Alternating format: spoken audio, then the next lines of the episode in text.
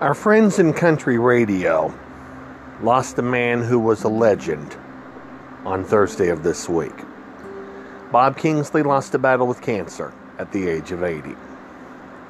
He was a legend in country radio and opened the door and helped maybe possibly play the record that started the careers of musicians such as Kenny, Keith Urban, Kenny Chesney, and Garth Brooks.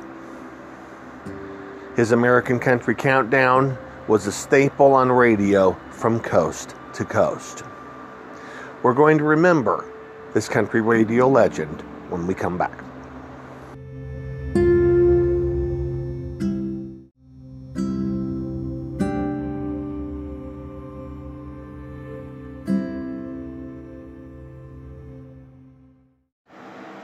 Earlier today, I did a Google search and found a lot of resources that had information about the now late Bob Kingsley. I'm going to share some of that information with you right now. I found this very article in a local magazine. I believe what I'm going to be getting up here in just a moment is going to be from I think it's going to be no it won't. It won't be Rolling Stone. We'll get it from People. People.com is reporting is reporting this. I'm going to share no better yet. Let's go to USA Today. This is from USA.com in an article dated yesterday.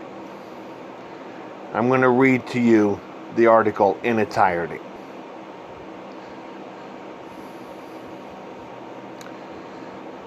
Bob Kingsley, a celebrated voice in country radio that impacted airwaves for 60 years, died Thursday at his home in Weatherford, Texas, after a battle with cancer. He was 80 years old. Kingsley began his widespread influence on country radio in 1978 as the host of the popular syndicated program American Country Countdown. He maintained the role in 2006, helping shape a generation of country music listeners.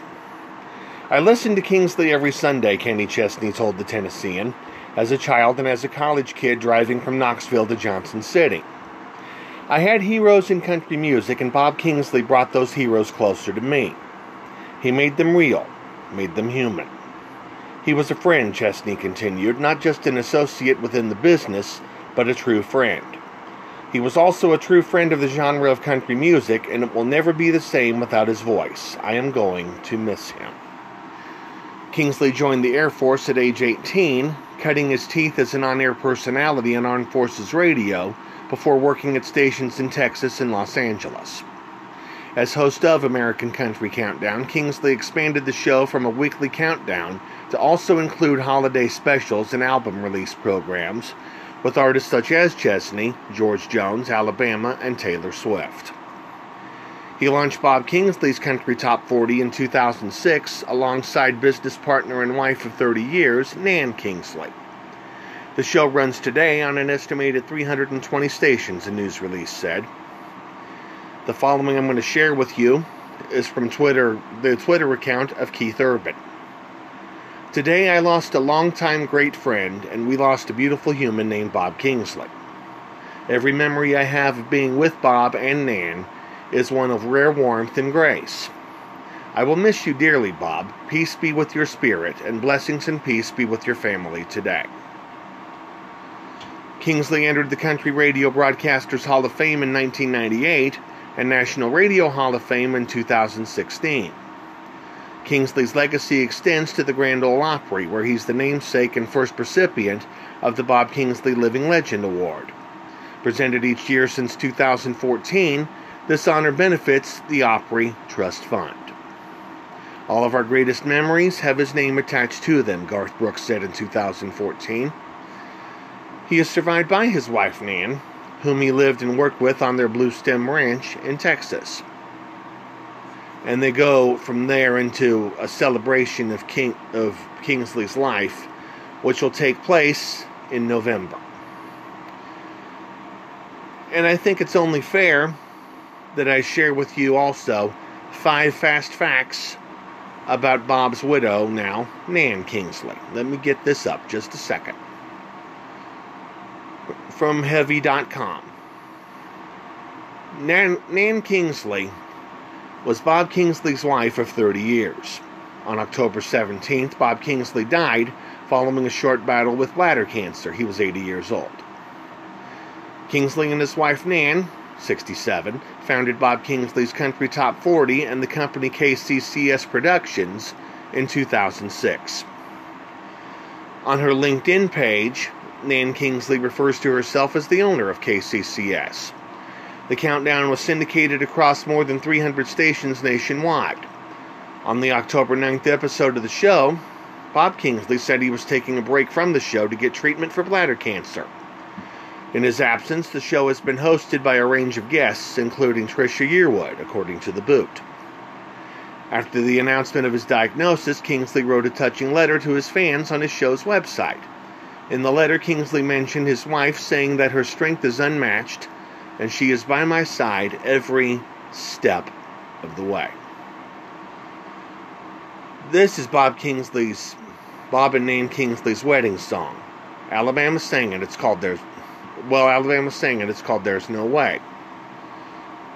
The band performed the song for the couple at a 2014 celebration of Bob Kingsley's career in 2014. According to Bob Kingsley's official profile on the couple's website, it says that the pair lived together on the 150 acre Blue Stem Ranch in Weatherford, Texas. He met Nan at a radio convention in San Francisco in 1983. Kingsley described their meeting as being pretty much love at first sight. It was August 23rd, and he thought, I want to meet this girl. Bob Kingsley and his wife were such a strong couple that the phrase you couldn't mention one name without the other seems very appropriate here. We lost country radio, that is, lost a legend. And the same person who broke the news about Kingsley's passing did this was also the one who did who broke the news about David Lawrence. Dale Carter from KFKF. He and Bob Kingsley worked together for a number of years. Once again, Bob Kingsley, the host of American Country Countdown, lost a battle with bladder cancer yesterday at the age of 80. We will wrap this podcast up next.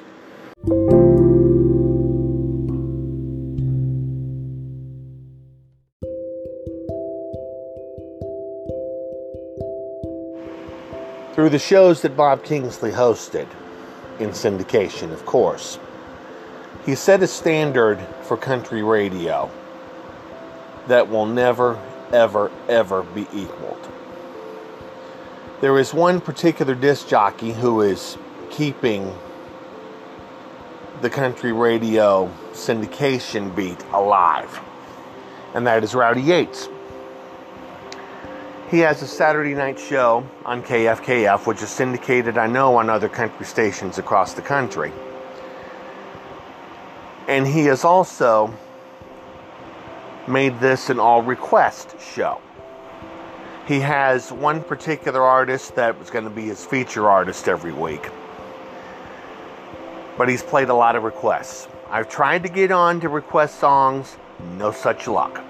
It has not been easy to do. But the one thing I am thankful for, and we can thank Bob Kingsley for this, is that he really brought, helped to bring, that is, country radio to the mainstream.